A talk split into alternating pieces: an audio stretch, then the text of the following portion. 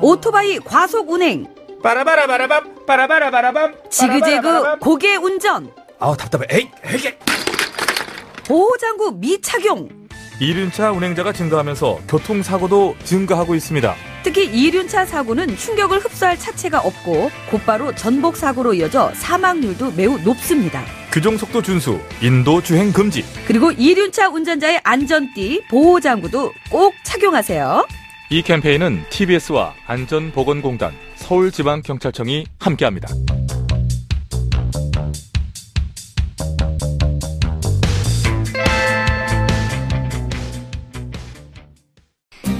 TBS TV 정봉주의 품격 시대. 귀로만 듣지 마시고 눈으로도 보세요. 시민의 방송 TBS TV는 IPTV, 케이블 TV를 통해서 시청할 수 있습니다. KT 올레 TV 214번, SK BTV 272번, LG U 플러스 TV 176번을 통해 시청할 수 있고 케이블 TV의 채널은 TBS 홈페이지를 통해 확인할 수 있습니다.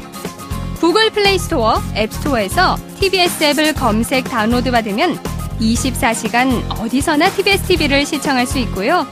유튜브, 네이버 TV, 다음 TV 팟을 통해서도 시청 가능합니다. 정봉주의 품격 시대. 이젠 눈으로도 보세요.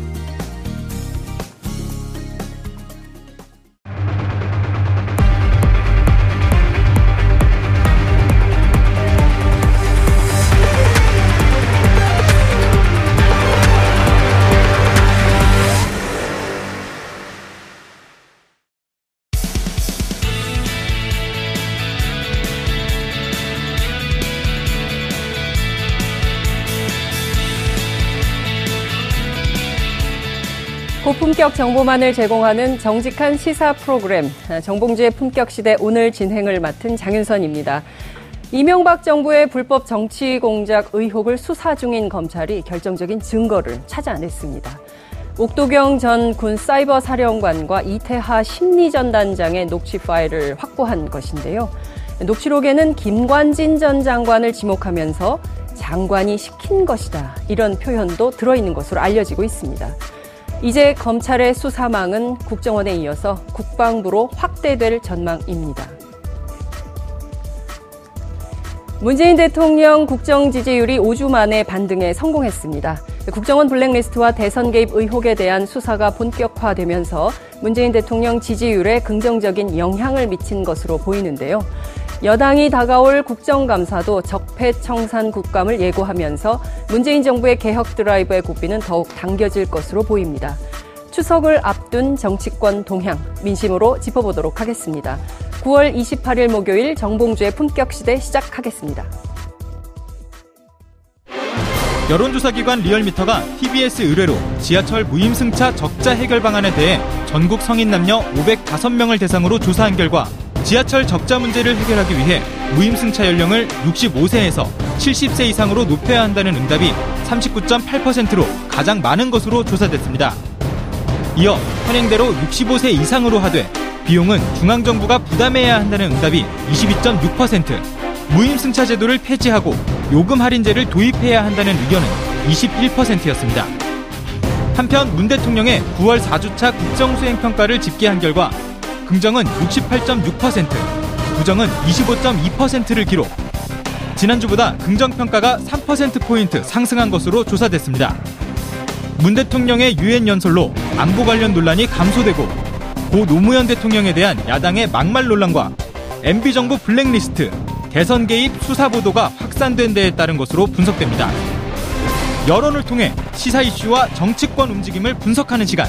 지금부터 두 명의 여론조사 전문가와 함께 자세한 이야기 나눠봅니다. 9월 28일 목요일 정봉주의 품격시대 첫 번째 이슈 들어가도록 하겠습니다. 매주 목요일마다 TBS 의뢰로 여론조사 전문기관인 리얼미터가 국정 지지율 그리고 주요 현안에 대한 여론 동향을 알려주는 시간을 마련했는데요. 여러분은 어, 노인이 도대체 몇 살 때부터라고 생각을 하십니까? 우리나라 기준에 따르면 만 65세인데요. 그런데 65세 이상 고령자가 늘어나면서 지하철 무임 승차에 따른 운임 손실이 커지 커지고 있는 상황이라고 합니다. 이 문제에 대해서 10명 가운데 4명은 무임 승차 연령을 70세로 올려야 한다. 이런 답변을 했는데요. 오늘은 두 분의 전문가 모시고 함께 이야기 나눠보도록 하겠습니다. 권순정 리얼미터 조사 분석 실장님 나오셨습니다. 어서 오십시오. 안녕하십니까. 네, 반갑습니다. 네. 박시영 윈지 코리아 컨설팅 부대표님 자리하셨습니다. 어서 오십시오. 네, 반갑습니다. 박시영입니다. 네. 시청자 여러분들께서도 함께 참여하실 수 있으십니다. 샵 5400, 샵 5400으로 다양한 의견 보내주시기 바랍니다. 지금 현재 페이스북 라이브로도 함께 하실 수 있는데요. 주변에 많이 알리셔서 어, 함께 소중한 의견 나누실 수 있었으면 좋겠습니다. 네, 본격적인 얘기를 하기 전에, 어, 거리가 굉장히 멀어요. 제가 오랜만에 나왔더니. 네. 가까운 건가요? 제 네. 소리 들리세요? 네, 들립니다. 알겠습니다. 아, 본격적으로 얘기를 좀 해보도록 하겠습니다. 어, 나이가 들어가니까 네. 나는 도대체 언제부터 노인이 될까 이런 생각을 하게 되는데 예. 권순정 저, 선생님 어떻게 생각하세요? 노인 몇 살부터일까요? 지금 법적 노인 기준은 65세로 되어 있죠. 네, 어, 근데 지금 그, 그, 그 수명이 길어지고 그리고 음, 그러는 과정 속에서 피부도 탱탱해지고 전부 다. 연- 제가 봤을 때는 피부가 탱탱해진다. 예. 그 사회적인 의미의 노인 기준하고 어 뭐 정부의 복지 지출이라든지 그런 네. 기준이 되는 노인 기준하고 좀 다르겠지만 네. 제가 사회적인 의미로 본다고 한다면은 조금 훨씬 더 많이 상향 조정돼야 되지 않을까. 음. 네. 음. 65세 이상은 너무 좀 시대에 뒤떨어진 규정이지 않을까. 근데 이제 복지 정책이라든지 그런 기준을 삼을 때는 네, 여러 네. 가지 문제를 야기할 수 있기 때문에 조금 면밀하게 들여다봐야 될 부분이 있을 것 같습니다. 음. 그렇군요. 오늘 사실 이 이슈는 네. 정봉주 전 의원이 나와야 본인이 이제 한 7, 8년 있으면 그러니까요. 해당됩니다. 65세 되거든요. 피부가 너무 탱탱해요. 예. 저보다 더 탱탱하시고. 할 얘기 많을 텐데 오늘 의도적으로 그러니까. 피하신 것 같습니다. 그러니까 오늘 의도적으로 피하신 것 같아요. 네. 근데 이렇게 보면 제가 그러니까 주변에 그 저기 종교 시설에 뭐 이렇게 보면 그 교회나 성당 뭐 절 이런 데 뭐 노인 대학 이런 프로그램 있잖아요. 60대 안 나온대요. 나는 노인이 그렇죠. 아니다. 경로당에 가면 네. 60대가 없습니다. 다 70대 이상의 어르신들이 아, 70대 이상. 60대 나오면 멋졌거든요. 너무 젊어서. 네, 정말. 정말로 요즘 60대는 네. 50대로 네. 보여요, 정말. 음. 그냥 과장이 아니라 우리 이쯤에서 나이를 한번 공개를 절대 안 됩니다. 아니 근데 진짜 네. 그 이제 노인 인구는 많아지고 근데 또 이게 문제가 있어요. 왜냐하면 다 직장에서 정년이 또 일찍 끝나니까 네. 그 사이에 이게 생계 문제가 있거든요. 그래서 네. 이걸 좀 새로 설계를 해야 되는 측면이 있는데 자 우선 무임승차 연령을 좀 인상해야 된다 하지 말아야 된다 이렇게 감론을박이 좀 있는 것 같습니다. 우리 권승 선생님, 권 선생님 좀 어떻게 보세요? 올려야 될까요? 개인적인 의견이 있으신가요? 일단 그 적자 폭이 네. 그 손실률이 그 90%를 넘는다라고 얘기를 하죠. 무인승차로 인한. 네. 그래서 지금 지자체 같은 경우는 재정 압박을 받고 있지 않습니까? 네. 그 고정적으로 지출해야 될 복지 예산, 예, 복, 복지 예산이라든지 그리고 이제 기반 시설이라든지 고정적으로 지출해야 될 것인데 그런 것들이 있, 있는데 적자 폭이 늘어난다고 한다면은 문제가 될 것 같습니다. 음, 다만 이제 그 적자와는 별개로 해서 만약에 노인 연령을 70세 이상으로 예를 들어서 올린다고 한다면은 65세에서 70세 이전에는 혜택을 받다가 네. 못 받는 저소득층 음. 독거노인이라든지 네, 그런 네. 분들 같은 경우 어떻게 하느냐 음. 또, 또, 또 다른 문제를 이야기를 할 수 있기 때문에 네. 아까 제가 말씀드렸던 것처럼 음. 전반적으로 지하철 적자 문제는 어떤 방식으로든 해결해야 되겠지만 음. 그리고 시- 저 같은 경우는 70세 이상으로 올리는 것을 찬성하지만 네. 올리더라도 다른 대안 금방 음. 말씀드렸던 65세, 70세까지의 저, 저소득층 노인들에 대한 부분들에 대해서는 좀 보완 대책이랄까 그런 부분들이 세워지지 않으면 음. 또 다른 사회적인 문제를 이야기할 수 있다는 생각이 듭니다. 그렇군요. 네, 뭐 저는 이 문제에 대표님, 대해서 네.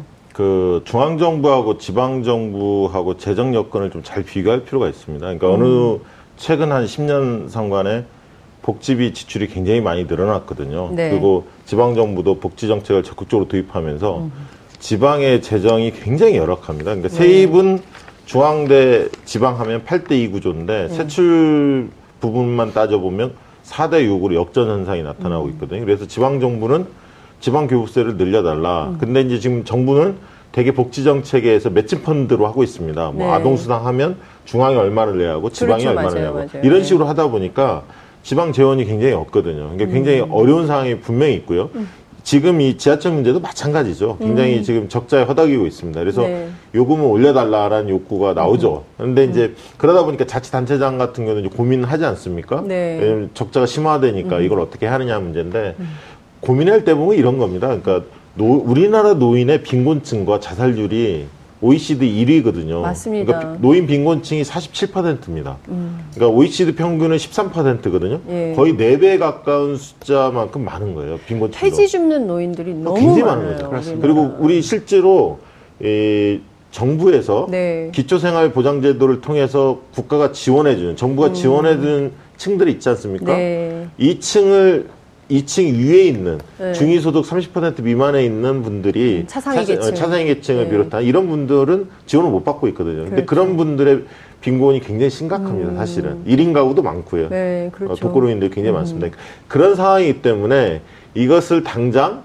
어, 노인들한테 부담을 해라. 음. 뭐 할인 할인 자체를 뭐 제도를 무임승차 제도를 폐지한다든가 네. 이런 부분을 급격하게 가거나 65세를 70세로 옮기는 올리는 방안 네. 음. 이 방안에 대해서는 굉장히 좀 신중해야 한다. 먼저 저는 제 생각에는 중앙 정부가 좀 더 재정 여력이 현실적으로 있기 때문에 네. 한 5년 정도는 중앙 정부가 좀 부담을 하고 그래서 지방 정부나 아까 이런 네. 공기업들 특히 아까 이 어, 지하, 철 관련해서 네. 공사들이나 이런 부담을 덜어주는 게 맞고요. 그 다음에 이제 국민적 공감을 얻어서 65세에서 70세로 올릴 수도 있고 또 일부에서는 대중교통 음, 관련해서 버스 관련해서 청소년들 관련해서 일부 지자체는 할인을 해주고 있습니다 지금. 네, 네. 그리고 대학생들도 그렇게 적용하는 네, 걸 검토하고 예, 학생 있거든요. 할인 있죠. 학생 할인 예. 하고 있습니다. 그리고 대학생들까지 검토하고 있습니다. 그래서 할인 제도도 검토할 수도 있다. 그래서 지금 음. 이세 가지 방안을 뭘 선택하기보다는 단계별로 좀 접근해야 하는 게 아닌가 음. 아. 그런 생각을 좀 가지고 그러니까 있습니다. 우리가 오늘 여론조사 결과를 가지고 얘기를 하는데 실제로는 정책 정책 반영을 어떻게 할 거냐. 사실 이게 여론의 지표가 그래서 중요한 것이니까요. 네. 근데 이번 이번 조사 자체만 본다면 특이한 거는 네. 60세 이상의 어르신들이 네. 이 상향 조정에 찬성하는 비율이 굉장히 높았다는 게 그러니까요. 흥미롭더라고요. 이 시점에서 하나 네. 알려드리겠습니다. 저희들이 2년 전에, 네. 2년 전 5월 말에 어, 노인 인구, 아, 노인 연령 기준을 음. 상향 조정하는 데서 어떻게 생각하는지를 물어봤습니다. 네. 그 시점이 언제였냐면 대한노인회에서 70세로 올리는 것에 대해서 제기를 대한노인회에서 먼저 했던 시점입니다. 음. 네. 그 전체 결과를 보면 찬성한다는 그 응답이 45.3%, 어, 현행대로 65세를 유지해야 된다는 것이 44.5%로 아주 팽팽하게 어, 나타났습니다. 근데 네. 제가 소개드릴 것은 그중 연령별로 보면 찬성이 60대 이상이 가장 높습니다. 음. 그러니까 찬성이 60대 이상을 보면 57.6%가 찬성을 했고요. 음. 반대는 36.5%입니다. 금방 네. 이제 이 조사에서 나타났던 거하고 되게 일맥상통하는 부분인데요. 음. 어, 스스로가 노인이라고 생각하시는 고연령층 분들도 올리는 것에 대해서는 반대를 하지 않고 있는 상황이라고 볼수 음. 네. 그렇군요. 있습니다. 지금 보면 재밌는 것이 60대 이상에서는 52.3%가 어, 무임승차 상향 조정에 찬성한다. 그러니까 한 70세 정도로 해서 상향해도 좋겠다라는 의견이 네. 이렇게 많이 있는 것 같고요. 그리고 또 재밌는 게 젊은 세대 20대가 네. 38%가 무임승차 폐지해라. 폐지해야 된다 이런 주장이 나왔어요. 물론 그, 어떻게 그, 분석을 예, 해봐야 그 질문을 될까요? 제가 설계를 했는데요. 네, 아 문항 설계 직접 하셨군요. 예. 네. 폐지를 하되 어그 욕, 아, 그. 할인, 할인제를 도입해야 된다라고 음. 두 개가 붙여져 있는데 20대의 어, 방점은 네. 후자보다는 폐지해야 된다라는 음. 곳에 어, 찍혀 있는 걸로 할인. 제가 보입니다. 네. 그러니까 폐지해야 된다는. 음흠. 그래서 기본적으로 20대, 30대 초반이 우리나라에서 지금 현재 상당히 힘들지 않습니까? 네. 그 취업 절벽이라고 얘기될 정도로 해서 상당히 취업이 어려운 상황이고 음. 상대적인 박탈감의 측면에서 본다고 한다면 오히려 40대, 50대 그 이상의 연령층보다 음. 더큰 상황인 것 같아요. 그런 어떤 상황 속에서 어, 나 같은 경우는 이런 상황인데, 음. 어, 다른 분들은 이렇게 했으면 되겠느냐라는 그런 어떤, 어떻게 보면 이제 감성 부분들이 음. 들어가 있는 것 같고요. 그러한 원인으로 보입니다. 그리고 이게 예. 기초연금 같은 경우에 지금 계속 오- 오르고 있지 않습니까? 그렇죠. 뭐 그러다 보니까 어쨌든 노인 정책, 노인 복지 정책은 꾸준히 뭔가 이렇게 음. 보인단 말이에요. 예. 좋아진다. 이게. 근데 청년 정책은 아직 그렇게 손에 잡힌 그렇죠. 게 많지가 않다 맞아요. 보니까 말씀하신 대로 상대적 박탈감들이 좀 있는 것 같고요. 그러니까 이를테면 청년 수당, 청년 배당에 대해서는 대단히 배타적으로 노인 세대, 일- 이를테면은 이제 기성 세대가 반발하는 반면에 비해서 노인 정책은 계속 좋아지는데 우리는 뭐냐, 어? 우리한테 복지 혜택이 뭐가 있는데 뭐 이런 정서적 반발이 네. 이런 여론조사 결과를 낳게 만들었다. 네. 음, 그렇게 보시는군요. 그런데 좀 일리도 있지 않습니까? 물론 전 세대가 다 전반적으로 이제 경제 위기 이후에 계속 우리가 어렵잖아요. 뭐 노인 세대도 어렵고 사실 청년 세대도 어렵고 또 중장년 세대도 또 뭐 교육비에 뭐 부동산에 뭐 여러 가지로 다 어려 전반적으로 굉장히 어려운데 그래도 이건 어찌 보면 어 좀 소소한 복지 정책 공공성이 굉장히 확대돼야 되는 정책 아니냐 이런 저는 뭐 개인적으로 유지해야 한다고 봅니다. 개인적으로 유지해야 예, 된다. 왜냐하면 네. 지금 어르신들의 저기 돈을 가진 어르신들이 많지 않아요. 다 자식들한테 자식 키우는데 다 써, 써줬고 음. 네. 국가적으로는 아직 복지 정책이 많이 좋아지긴 했습니다만 아직 네. 음. 부족한 게 현실이거든요. 그런 측면에서는 다른 예산을 좀 줄이더라도 복지 정책은 좀 어느 정도 수준까지는 궤도에 오른 다음에 조정하는 게 합리적이다. 저는 그렇게 보고 있습니다. 저는 어떻게 생각하냐면, 네. 그 사실 여론조사가 이루어지는 시점 자체가 어떤 쟁점이 터졌을 때입니다. 그러니까 감성적인, 감정적인 응답 패턴이 상당히 많이 나타납니다. 그 불- 9월 3일 날 북핵 문제가 터졌을 때 네. 그 이유로 해서 어, 핵무장에 대한 그 응답률이 68%나 60%나 되게 높게 나왔거든요. 네. 근데 만약에 그런 일이 터지지 않았을 때의 핵무장에 대해서 물었을 때 보다 이성이 더 활성화되어서 그 정도는 높지 않다고 생각하거든요. 근데 이 문제도 마찬가지입니다. 최근에 어, 여러 가지 보도를 통해서 지하철 그 적- 그 적자 문제가 많이 네. 얘기되면서 이것들이 조금 어, 감정적으로 흐르는 부분들이 있다. 그래서 이렇게 되다 보면 그 정책 사안 이 노인 연령을 기준을 높이는 부분들은 단순히 지하철 어, 적자 줄이는 하나의 수단이 아니라 따- 아까 말씀드린 정- 중앙정부의 어떤 기초연금이라든지 다른 복지 정책의 기준이 되기 때문에 네. 복지 정책 전반에 영향을 미치지 음. 않습니까? 그래서 그렇기 때문에 한 발짝 좀 떨어져서 좀 네. 봐야 될 필요성이 있고 추가적으로 제가 말씀드린다면 완전 거의 비슷한 의견인데요. 사실 이 노인 연령을 올리는 부분들은 네. 복지 정책의 전반적인 복지 정책을 바라보면서 네. 어, 그 접근을 해야지 음. 단순히 지하철 무인 승차 이걸로 미시적으로 접근해서는 안 된다 절대. 네. 그렇군요. 그렇게 하다 보면은 지금 중앙과 지방의 어떤 예산 그 재정 분배라든지 네. 그런 부분들이 되게 많이 그 몇 년 사이에 많이 그 지방이 조금 음. 높아지긴 했지만 아직까지 우리나라 중앙 그 재정의 측면에서도 아주 중앙집권적인 그, 그 나라이거든요. 음. 그렇죠. 그래서 재정을 그 지방으로 어, 조금 더 어, 이렇게 더 음. 어, 준다든지 그런 부분들이 전부 다 지방의 어떤 복지 정책과 다 연관돼 있거든요. 음. 그러니까요. 그래서 우리가 포괄적으로 접근해야. 된다. 그러니까 예. 작년에 가을부터 해서 올 봄까지 1,700만 시민들이 거리에 나와서 촛불 혁명을 통해서 이제 정권 교체를 했지만 그야말로 그, 그 이외에 해야 될 이슈들이 굉장히 많이 있는데 특히 말씀 주신 대로 이 지방 분권 차원에서의 네. 지방 재정을 튼실하게 만드는 거, 네. 교육 재정 뭐 이런 것들은 진짜 중요한 이슈인 것 네. 같은데요. 좀 예각화해서 네. 말씀을 들어가기 전에 세대 갈등은 절대 있었음. 있어서 안 된다. 이 말씀 좀꼭좀 드리고 싶습니다. 이게 막 무슨 예. 노인 세대 때 젊은 세대 때 예. 이런 걸로 쟁점을 삼아가지고 예. 반대하시죠 두 분? 네. 네. 예. 정말 반대합니다. 네. 아 세대 갈등은 진짜 안 되는 것 같아요. 네. 그래서 이거는 반대 우리 셋이 반대한다 이렇게. 한번 다? 피해자예요. 네. 20대나 맞습니다. 60대에서나 예. 그렇게 접근해서 절대 안 맞습니다, 된다. 맞습니다. 얼마 전에 네. 음. 이낙연 총리께서 중앙과 지방의 재정 분담의 큰 틀을 네. 내년 3월까지 세우겠다 이렇게 밝힌 적이 있습니다. 네. 그래서 어, 문재인 정부 들어와서 100대 과제에 어, 중앙과 지방의 재정 분담 그리고 그걸 합리적으로 조정하겠다 네. 이런 이야기를 했었거든요. 그리고 지금 이제 지방 분권을 강화하는 게 어, 향후 이제 개헌의 주된 내용으로도 또 포함될 예정이기 때문에 어쨌든 어, 올 연말이 끝나면 내년에 이런 지방 분권과 관련된 여러 가지 이야기들이 좀 이슈로 떠오를 가능성이 높아 보입니다. 예, 개인적으로도 자. 분권에는 어, 그 개헌에는 추진이 된다고 한다면은 지방 분권 부분들이 그렇습니다. 물론 헌법에서는 세세하게 어, 규정을 못 하겠지만 어, 헌법을 바꾼과 함께 어, 제, 지방 어, 재정과 관련해서도 포괄적으로 같이 다루어져야 된다라는 생각이 듭니다. 네. 근데 이제 저는 대한민국 인구가 이렇게 많았나 싶은 정도인데 예. 그 전체 승객의 17% 4억 명. 어, 이렇게 인구가 많았어요?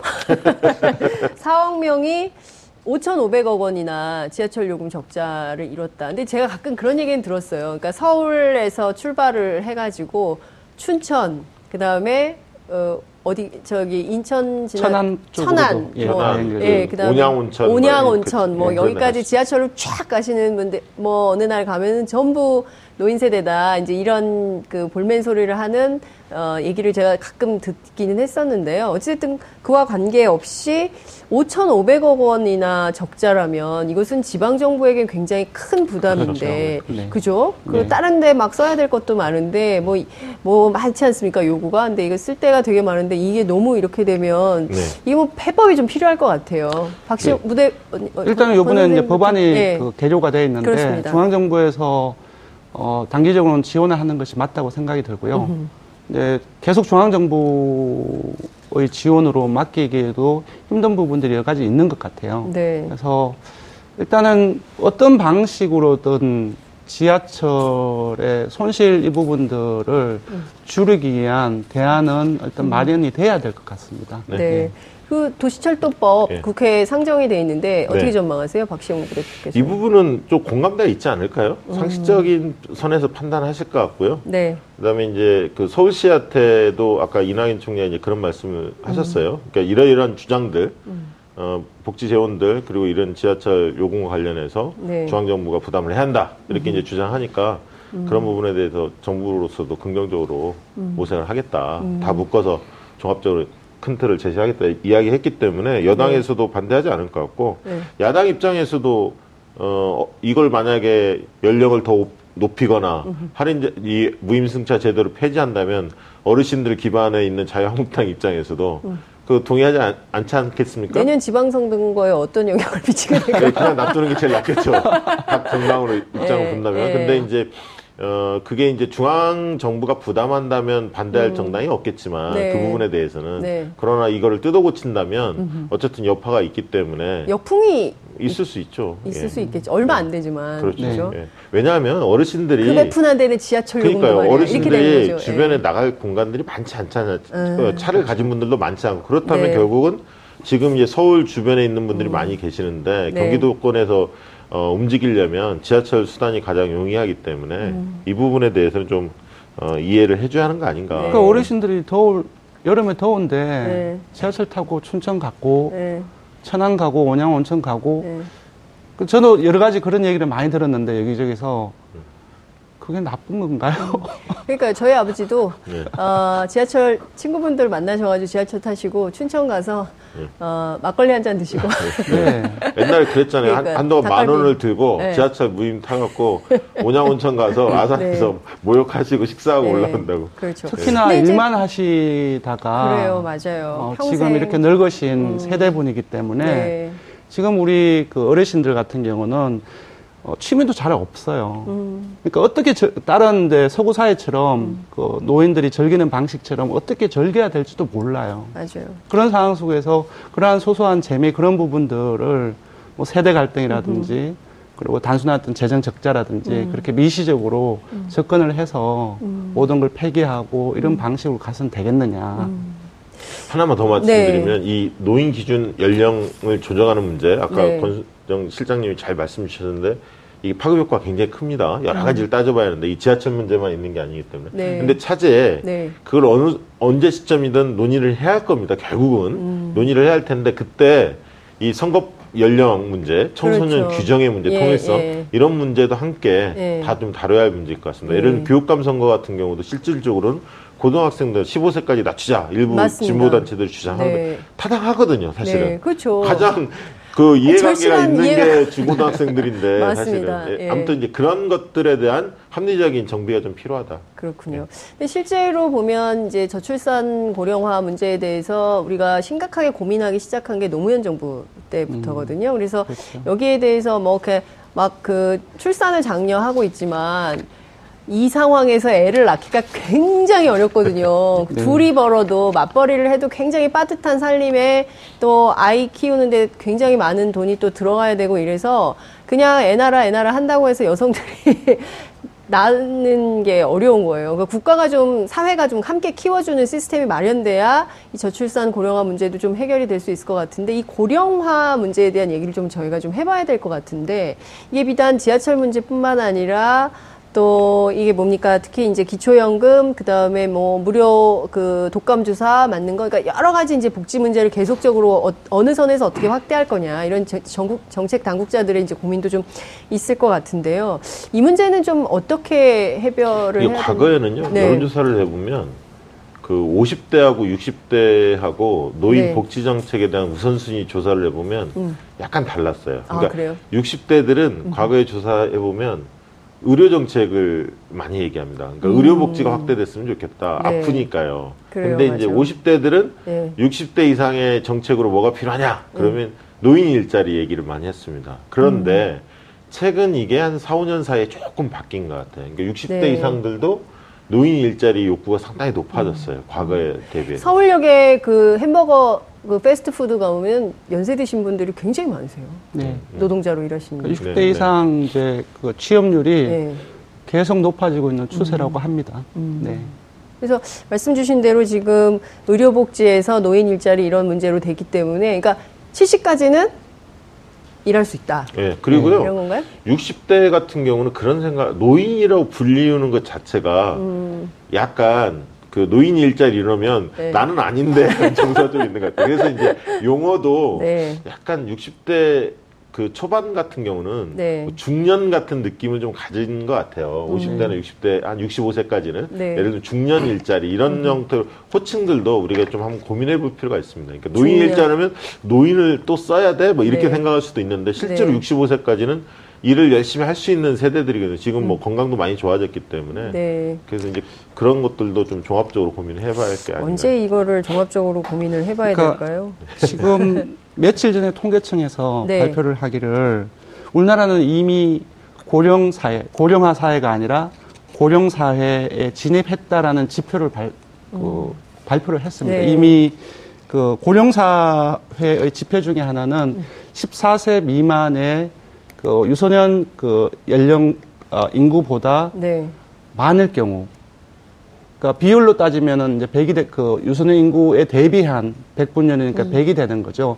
100이 넘을 경우에 고령 사회에 들어왔다라고 얘기를 하는데 13.8%면은 거의 고령 사회에 올해 들어왔다라고 보거든요. 네. 근데 고령 사회, 초고령 사회 그런 부분들은 기본적으로 생산 가능한 한 경제 활동 인구가 지속적으로 줄어든다는 것을 의미하지 않습니까? 그런 측면에서 저는 그렇죠. 금방 박시영 대표님께서 말씀하신 거 정말 전적으로 사- 그 동감하는데 네. 이제는 단순히 직접적으로 어, 재분배하는 네. 복지 복지가 우리가 전통적으로 생각하는 이제 어, 헬스라든지 네. 헬스케어라든지 그런 부분들이 단순히 복, 그 부분만이 아니라 일자리 자체가 복지라는 생각이 듭니다. 복지 카테고리 아 범주 안에 이제 네. 넣어야 된다고 생각이 들어요. 왜냐 고령사에 들어왔고 이미 생산 가능한 인구가 계속 줄어들기 때문에 네. 노인 60대 이상, 65세 이상들도 어, 정상적인 그 일자리를 계속 가질 수 있게, 네. 즉, 그 생산 가능한 어, 연령이 될 수 있게 그렇게 다 바꿔 나가야 되는 거죠. 음. 근데 그런 측면에서 본다고 한다면 단순히 일자리 창출이 일자리 창출이 아니라 네. 복지의 영역까지도 어, 집어 넣어야 된다라는 생각이 듭니다. 그러니까 대개의 경우는 보면 회사에서 한 40대 중반부터 눈치를 보기 시작하지 않습니까? 그래서 50 전후에 대체로 많이 나오죠. 많이 나오거나 네. 잘리거나 네. 이렇게 하잖아요. 네. 그러니까 한 55세 정년, 지금, 지금 60세로 평균이 53세라고 합니다. 그러니까요. 60세 정년이지만 60세까지 있는 사람 거의 없어요. 그 나와서 퇴직금 가지고 치킨집 열지만 잘 안 되잖아요. 그렇죠. 그래서 망하고 또 신음하고 이렇게 있는 걸로 쪼개서 쓰고 그러, 그러다 보면 이제 65세가 되는 네. 거거든요. 근데 일자리는 없는 거죠. 그렇죠. 네. 우리가 인생 이모작 해서 네. 요즘에 이제 많이 50대들 대상으로 교육도 하고 사업도 많이 하지 않습니까? 네, 네, 지자체에서. 네.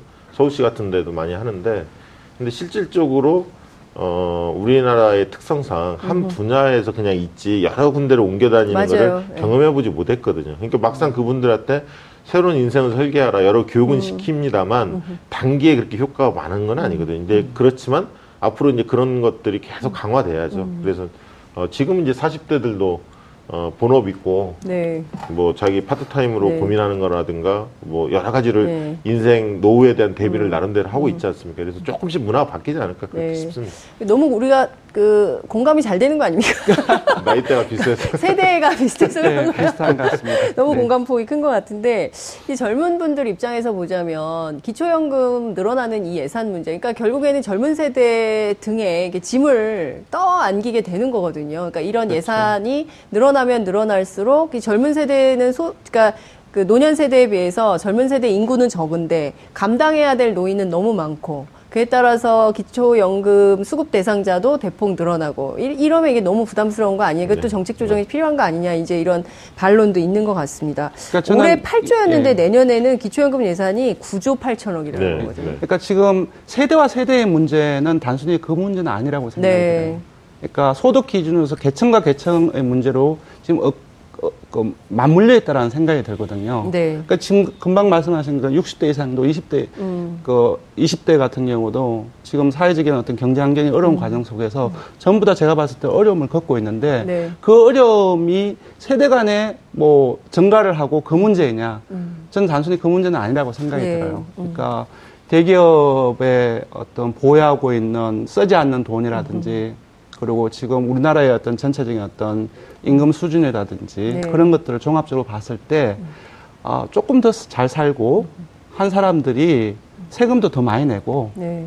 어, 그래서 조금 더 나눠줄 수 있게. 그러니까 세대와 세, 세대 간의 어떤 서로 오고 가는 부분들이 아니라 소득을 지- 기준으로 계층과 계층 간에 서로 좀 오가는 그런 부분들을 중심으로 해서 풀어나가지 않으면은 그야말로 세대와 세대 간의 어떤 감정적인 맞습니다. 어, 대립밖에 되지 않, 않, 그러니까 않지 약간 않을까. 노노 갈등 비슷한 느낌이 네, 좀 맞습니다. 들어요. 그러니까 네네. 언론이 저도 참 언론 종사자입니다만 이게 그 굉장히 그 내부의 그 세력 간 갈등으로 이렇게 프레임을 만들어서 간다면 정말 잘못된 것 같고 말씀 네. 주신 대로 어 이게 소득주도 성장이 어떻게 가능한가? 그러니까 늙어서도 어좀 일할 수 있고 행복하게 살 수 있는 국가 환경 아니 환경을 누가 어떻게 만들어 줄 건가? 이거에 대한 아주 그냥 적극적인 고민이 필요하다고 그러니까 봐요. 국민들의 인식을 점검해 보면 네. 보수나 진보나 똑같아요. 약간 그 수렴되는 현상들이 있어요. 어. 이념이 약간 네네. 이제 가운데로 수렴되면서 네. 합리적인 음, 방안들을 선호하는 흐름이 음. 있는데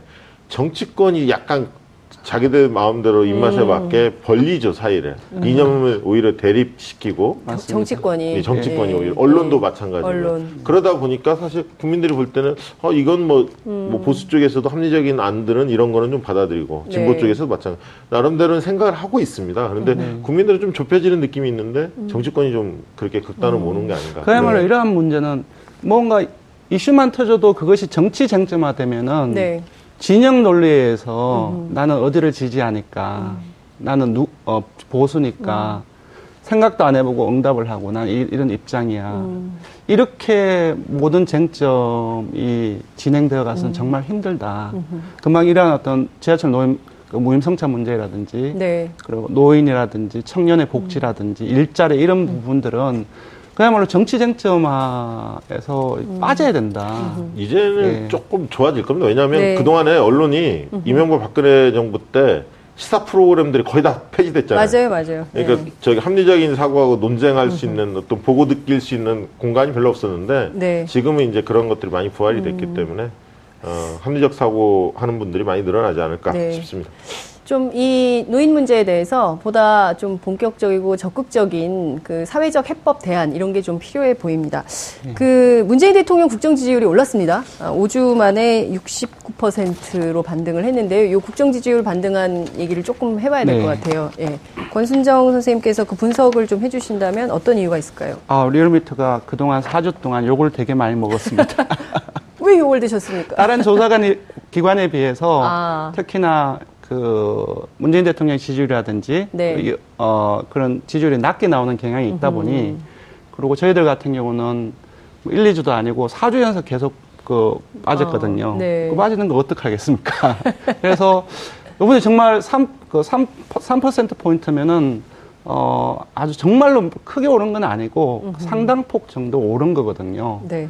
그래서 일단은 기본적으로 사, 4주 연속 빠진 것은 가장 큰 북핵, 그리고 15일 날 있었던 연달아 터졌죠. 미사일 이런 부분들이 네. 안보 정국이 가장 큰 이유였고 이 기간 동안에 어, 박성진 그 장관 후보자 인사 논란 이런 부분들은 그 문재인 대통령의 핵심 지지층까지도 일부 이탈하게 만든 요인이었는데 가장 크게는 안보 문제, 그 일부 인사 논란으로 인해서 사주 연속 빠졌다고 보입니다. 근데 이 과정 속에서 제가 봤을 때는 이성보다는 감성이 엄청나게 활성화됐던 시기였던 것 같아요. 그것이 어, 먹고 사는 문제가 아니라 죽고 사는 문제와 관련돼 있기 그렇죠. 때문에 그렇지 않았나. 홍, 홍준표 대표의 말에 따르면은.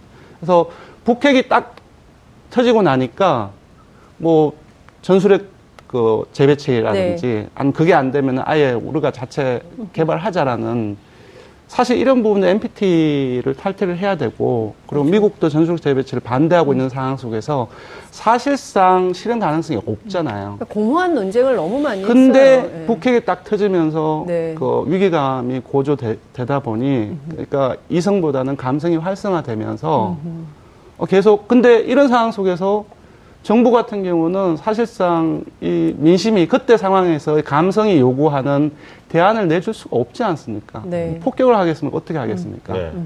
그러니까 지금, 압박, 예, 예. 지금 말씀이 그래서 정확한 지적을 예, 조금. 또 네. 정리를 하자면 그래서 기본적으로는 이 4주 기간 동안에 흐르는 동안에 어 조금 많이 흘렀잖아요. 네. 감성이 활성화되었다가 조금 조금 이성이 활성화되는 과정으로 그, 그 전환이 되었고 그 결절점이 제가 보기에는 어, 문재인 대통령의 유엔 연설이 결절점이었다고 생각하고 며칠 전에 어, 전술핵 배치 안 된다라고 네. 이제 선을 그었던 부분들이 어, 결절점이 아니었나라고 생각이 듭니다. 그, 그것이 하나의 요인이라고 보입니다. 네. 그렇군요. 저는 이제 말씀하신 맥락은 비슷하고요. 북핵이 터지면서 이게 왜 이렇게 관리를 못하지? 대통령이 주도적으로 뭐 한다며 이렇게 한다고 이렇게 선언을 했는데 효과가 바로 안 나오잖아요. 그래서 처음에는 좀 불만들이 있었는데 쭉 지켜보니까 네. 트럼프하고 김정은하고 이게 하는 모양새 자체가 막 이 걷잡을 수가 없잖아요, 사실은. 막말 대행진. 예, 막말로 가고 이거 통제가 불가능하겠구나. 이건 이제 국민들이 안 거예요, 다. 그렇습니다. 그렇죠. 그러다 보니까 이게 누구를 대통령으로 세워놔도 이게 쉽지 않겠구나. 이게 좀 판단을 한 거고 그런 측면에서 어 그나마 문재인 대통령께서 유엔 총회나 이렇게 말씀하신 걸 쭉 들으면서 그래도 중심을 잡고 있구나. 네. 그래도 좀 지켜주고 싶다, 안아주고 싶다. 이런 어떤 저는 제가 볼 때는 100% 동의하지 않더라도 그래도 김정은 트럼프 저 사이에서 우리를 우리의 생존을 지키기 위해서는 문재인 대통령 중심으로 좀 단결을 해야 하는 거 아니냐. 예, 라는. 어떤 정서가 예. 형성된 게 아닌가. 이게 첫 번째인 것 같고요. 두 번째는 그래도 여야정이 모였지 않습니까? 네. 그래서 여야 대표회담을 하는 걸 보면서 어쨌든 그게 어제 성사는 됐습니다. 며칠 전부터 계속 보도가 됐었습니다. 네. 개최될 어, 상황에 대해서 그러다 보니까 협치에 대한 어떤 그런 어떤 노력을 하는 네. 정부가 대통령이 이런 것들에 대해서 좀 높게 산 것 그렇군요. 그리고 최근에 이제 MB에 적폐가 막 드러나다 보니까 아니 오늘 입장을 밝히셨어요. 아 밝혔습니까? 예, 밝혔습니다. 난 적폐 아니다? 아니면 뭡니까?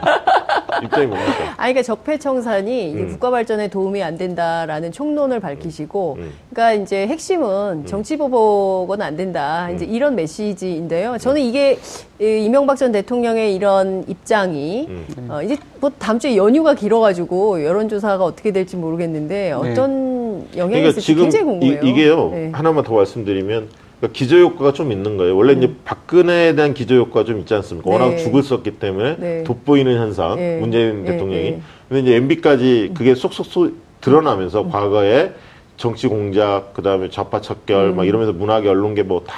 블랙리스트. 뭐, 그 다음에 요즘에 단체장까지 다 나오더라고요. 네. 네, 이제 그러면서 그런 기저 효과도 좀 있었던 것 같고요. 음. 이제 이러다 보니까 사실 이 반등을 했는데 이게 하락을 하다가 한 번 반등하기 쉽지 않은데 반등을 했어요. 네. 이게 다음 주까지 이어지냐가 중요한데 네. 공교롭게도 이제 추석 연휴가 그렇습니다. 딱 어, 있는 거예요. 그러면 지금 MB가 제가 볼 때는 잘못한 게 나름대로는 전략을 세운 네. 게 계산해서 어, 전략을. 세운 건 뭐냐면 예. 추석 밥상에 예. 어, 이 지금 적폐청산의 이 드라이브를 네. 정치 보복의 프레임으로 전환시키는 전환시키려는 생각 속에 던졌겠죠 분명히 그러나 네, 예. 제가 볼 때는 MB에 대한 선호도나 이 신뢰도 자체가 바닥이거든요 지금 바닥. 왜냐하면 역대 대통령 선호도 조사 지지도 네. 조사해 보면 MB가 거의 바닥입니다 어. 사실은 MB는 바닥이다. MB는 바닥이다. 아. 예. 그렇기 때문에 그거 그 메신저에 대한 MB에 네. 대한 말의 신뢰성, 진정성을 느끼겠느냐. 저는 변명으로 보일 것 같고요. 그렇다면 추석 밥상이 지금 오를 게 북핵 네. 문제, 북핵. 문재인 대통령에 대한 국정 운영에 대한 평가. 얘기가 평가가 있을 것 같고요. 네. 그다음에 이제 야당 중에는 제가 볼 때는 홍준표를 별로 거론하지 않을 것 같고. 자유한국당 홍준표 대표 안 갔어요 어제도. 예. 예. 근데 별로 거론을 안 할 겁니다. 왜냐하면 추석 밥상에서 네. 홍준표 이야기를 꺼내기가 약간 머쓱할 거예요. 별로 아. 꺼내고 싶지 않을 거고 네. 안철수 대표는 좀 이 얘기가 나올 겁니다. 안철수에 대해서 어떻게 볼 거냐. 네. 근데 거기에 MB가 하나 소재가 또 올라온 겁니다. 그렇습니다. 밥상에. 예. 과연 그게 MB가 원하는 쪽으로 네. 이게 작동할 것 같느냐. 네. 저는 좀 아니다 부정적으로 부정적으로. 보고요. 예. 그래서 시간이 다 돼가지고 네. 권순정 실장님 어떻게 보시는지 간략하게 듣고 네. 아 재밌는데 끊기가 상당히 예, 저는 뭐냐면 네. 그 자유한국당이 어쩔 수 없는 측면도 있었지만 문재인 대통령의 지지층을 이탈시킨 청- 이탈시키는 측면에서는 정말로 큰 실수를 했다고 생각해요. 그러니까 지난 주말을 거치면서 네. 그 노전 대통령과 관련된 막말 네. 이 부분들이 정진, 석 의원의 막말. 예. 엄청나게 확산이 되었습니다. 그, 그- 그리고 이, 그, 그 이것을 보는 네. 유권자들 같은 경우는 그러니까 민주당을 지지하거나 진보 진영뿐만 아니라 그 보수정이라든지 이런 사람도 이건 좀 과하다. 너무하다. 너무하다 이거는 예. 이 정도까지. 그러니까 모든 것을 지금 MB 정부에서 했던 블랙리스트라든지 음. 어떤 선거 개입이라든지 이런 부분들에 대해서 어떤 정치 보복 프레임으로 몰기 위해서 알겠습니다. 음. 하나 던진 것이 막말인데 이런 부분들이 너무 컸어요. 실질적으로 MB 진영, 네. 정진석 의원, 그리고 네. 이제 후순위로 이명박 전 대통령이 직접 나서서 적폐청산에서 이른바 그 정치보복 프레임으로 전환을 하려고 추석 앞에 네. 의제를 던졌지만 이것은 실패할 가능성이 높다. 두 분 동의하십니까? 네, 왜냐하면 사자방에 대해서 네. 국민적인 네. 반감이 굉장히 네, 높거든요. 알겠습니다. 네. 두분 모두 동의하는 것으로 해서 네.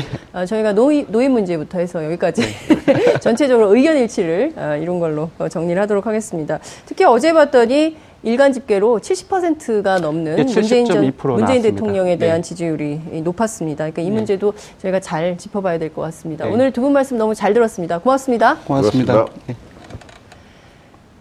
정봉주의 품격 시대에서는 여러분들의 소중한 의견을 받고 있습니다. 샵 5400, 샵 5400으로 어, 주제에 맞는 다양한 의견 문자로 보내주시기 바랍니다. 100원의 정보 이용료가 부과됩니다. 한 발 더 깊이 들어가는 시사 분석 여러분들께서는 지금 생방송으로 진행되는 정봉주의 품격 시대와 함께하고 계십니다. 오늘 방송 좋았나요? 방송에 대한 응원 이렇게 표현해주세요. 다운로드하기, 댓글 달기, 구독하기, 하트 주기. 더 좋은 방송을 위해 응원해주세요. 그리고 2부도 함께 해주세요.